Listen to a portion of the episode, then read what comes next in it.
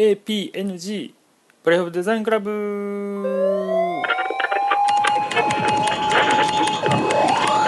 はいどうも始まりました。あバレーボーデザインクラブ、えー、すいません。なんかえー、なんかいきなり APNG と、えー、言いましたけども。意味がさっぱりわかんないと思うんですけど、えっと、この頃ですね、えー、アニえ Animated Portable Network Graphics とえいう、え規格が出てきましてですねこれがなかなかちょっと期待持てるんじゃないかと思って、え紹介をさせてほしいなと思いながらですねこんな隣になったんですけども何かというとあのピング、えー、PNG ですね。ピあのウェブでよく使うピングですね。透過させることができ、えー、色の制限が、えー、かなり、えー、制限自体少なくて、えー、表現がものすごくこう滑らかな画像表現に向いているピングなんですけれどもでそのピングの32ビットの方の、えー、アルファ付きの、え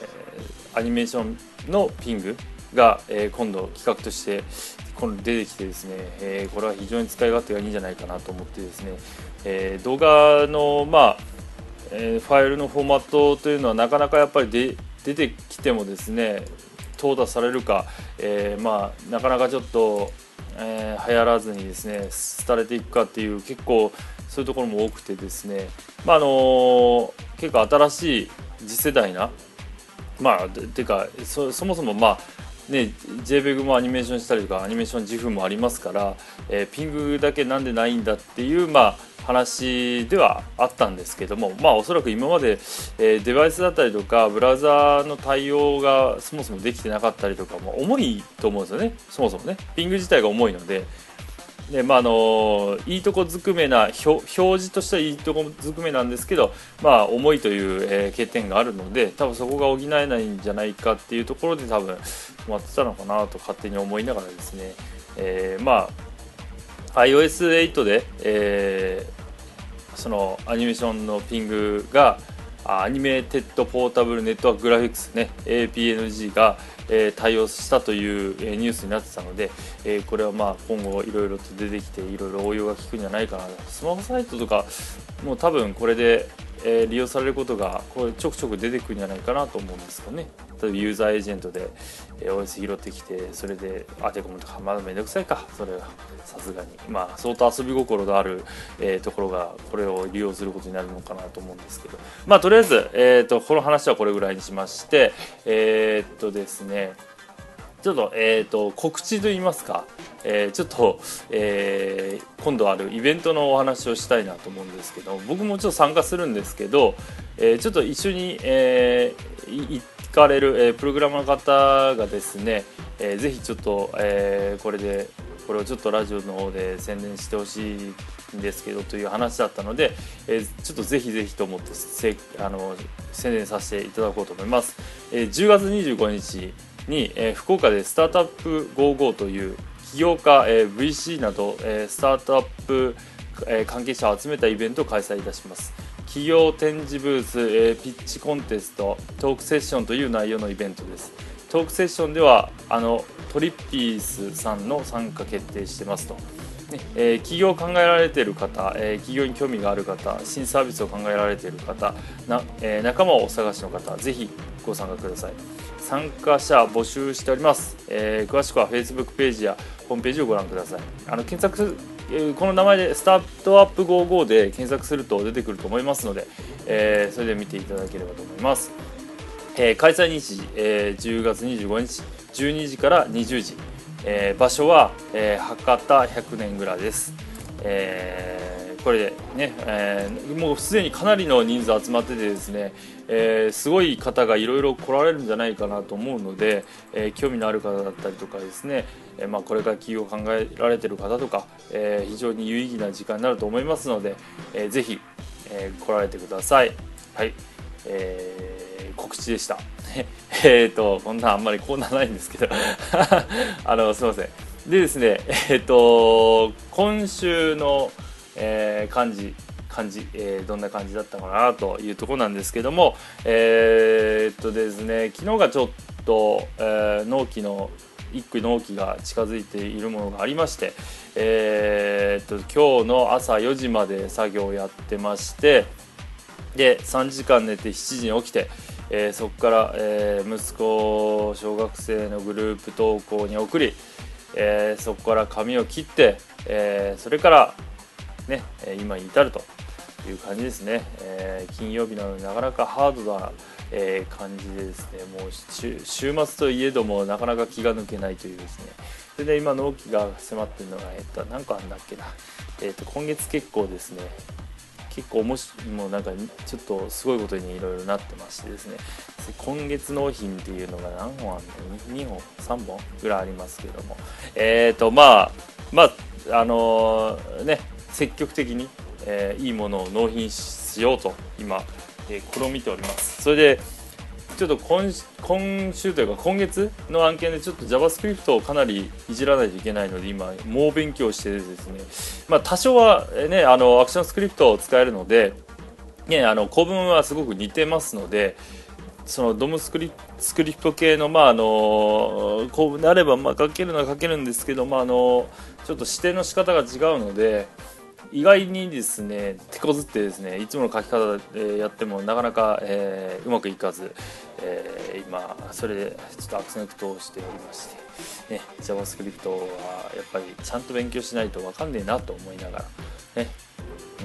うん、今のリンク飛ばすんで必死に頑張ってるので、えー、もうちょっとでできるのかななんて思いながらですね。もうちょっと、えー、いろいろスキルを伸ばして頑張ろうと今決心して、えー、朝から晩までやっておりますね。ということで、えー、まあこんな話をしてもしょうがないので前半はではでは。Katakata no Nihongo desu imazen. Kakani akitai no desuga wakaring muscut. Konosaki no okinakaban no takoro dezuka. Thank you very much. その目印の看板作りました紙ウェブ映像のスカイプラントデザイン洗練されたデザイン。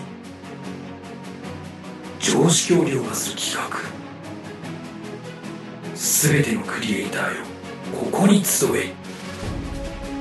D の。Deino.jp はい後半でございます。えー、っとですね、えー、今週は何を話すかと言いますと、えー、引き続き、えー、Adobe Flash についてお話をしたいと思います。えー、もう3週目ですかね、今回で。すいません。あのフラッシュあんま好きじゃない方にしたら苦痛の何者でもないんですけども私が好きなもんでですねちょっとフラッシュのお話をくどくしたいなと、えー、僕は考えております。ええー、とちょっと時間も、えー、そんなないのでさっさと行こうかなと。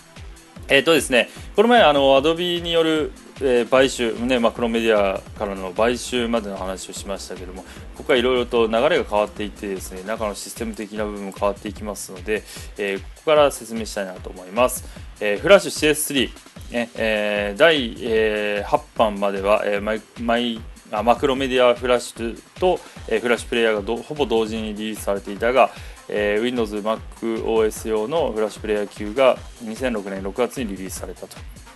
ねえー、もうこの頃にはあのフレックスもね、えー、出てまして、えー、ここから結構あのいろいろと、え、機能が追加されていくような形ですね。で、えっとリえー、Linux 用の、えープえー、フラッシュプレイヤーも、えー、ここでリリースされたということですね。うんで、えー、っとです、あ、すみません、これ見送られることになったんですね、ここで。うん。まあ、あの、リラックス用のやつの開発が相当時間かかったそうで、ここでは見送られていると。次、えー、フラッシュ CS4 ね、えー、発売は2008年9月2日と、ね、えーえー、はあ発表がかで発売は、えー、同年10月15日、ねえー、3D 変換 H264 のエンコード、えー、Adobe Air との連携、新フォーマット XFL などをサポートしていると。ねえー、次、フラッシュ、えー、プロフェッショナル CS5、ねえー、と全世界での発表は2010年4月12日、えー、日本での発売は同年、えー、5月28日、ねえー、で、えーと、CS、まああのあれですねここから CS5 か。CS5 はもう結構安定してて一番僕使ってたんじゃないですかね。ねえー、とまだこの時には、えー、と内部的にはフラッシュライト、えーフラえーアクションスクリプト2アクションスクリプト3と,、ねえー、と全てをサポートしてまして、えーかなり使い勝手良くなってきてまして、えーバグも結構少なかった記憶がありますね。でこの後あのフラッシュプロフェッショナル CS5.5 というのが、えー出ましてあこれもアップデートした覚えありますね。5.5ですね。ですね。で、まあ、のそれで、フラッシュプレイヤーもあの着々とですねそこから、えー10あ11ん？そこが10、11か、えーのバージョンが、えーリリースされましたと。ね。すみません、ここら辺結構ざっくりいくなぜかというとですね CS6 と CC についてあの長く話したいからなんですよね。なのでちょっと我慢してください。ね、次、えーフラッシュプロフェッショナル CS6、えー2010年5月11日発売開始フラッシュプレイヤー、えー11.2、え Adobe Air 3.2対応と。ね。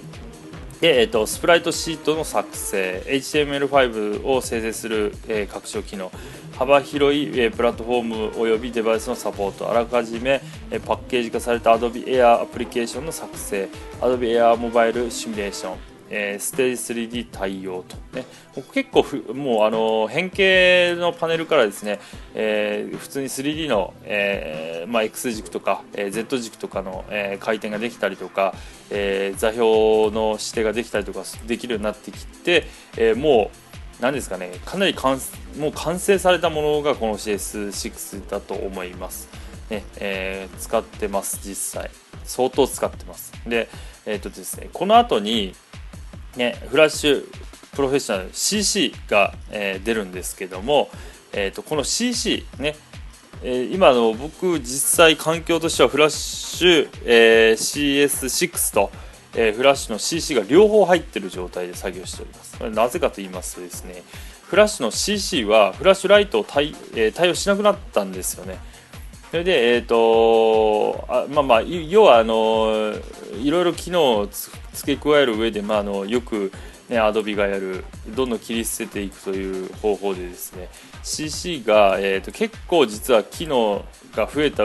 けども、えーフラッシュ、えーライトの、えーなんだっけ 1. 点1点何ぼとかそこら辺のものっていうのが全部切り捨てられてしまったりしてるので、えー CS6 を入れて、えーもしそのフラッシュライトの案件があった場合はこちらで対応するということだったりとかあとあのフラッシュ6とフラッシュの CC っていうのは、えー互換性があります。それで、えー CC で作ったものを C、CS6 で、えー読み込む場合も介護感があるので、えーそのまま開けるは開けるんですけども CC で追加された機能を使って制作すると、えー結構バグります。なので、えー結構今あの主流になってる、まあ、例えばうんなんだろうなフラッシュ系の開発をやる場合にですねえーそのデータをいただいてサンプルから制作するというパターンがかなり多いんですけどもそれが CS6 で、えーわざと作成されている場合が多いんですよ。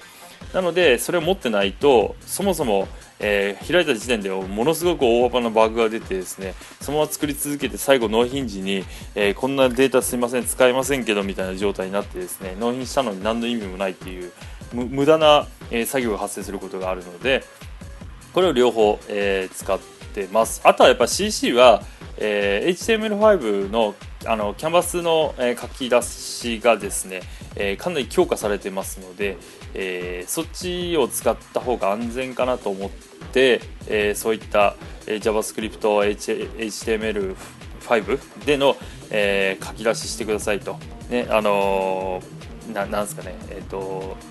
えーまあまあデバイあ普通のモえースマホの、えーサイトだったりとかスマホのゲームとかそっちの方のアプリ系の、あのものである場合はですね CC を使って、えーやるように必ずしてますね。で今も頻繁にアップデートかかってたりとかしててあの内部的にはちょこちょこ、えー変更が加えられてる感じなので、えーそこも見ながらですね、まあ、エアとかエアン対応だったりとかフレックスの対応だったりっていうのがすぐバージョンアップするのでかなり、えーシビアに見てないとですね、えそのえーね、過去で作ったものよりもですねちょっと仕様が変わったりするのでしっかりそこは見ながらですね CC を使ったり CS6 を使ったりしてます。すいません。もう時間なくなりました。ということで以上です。ではでは。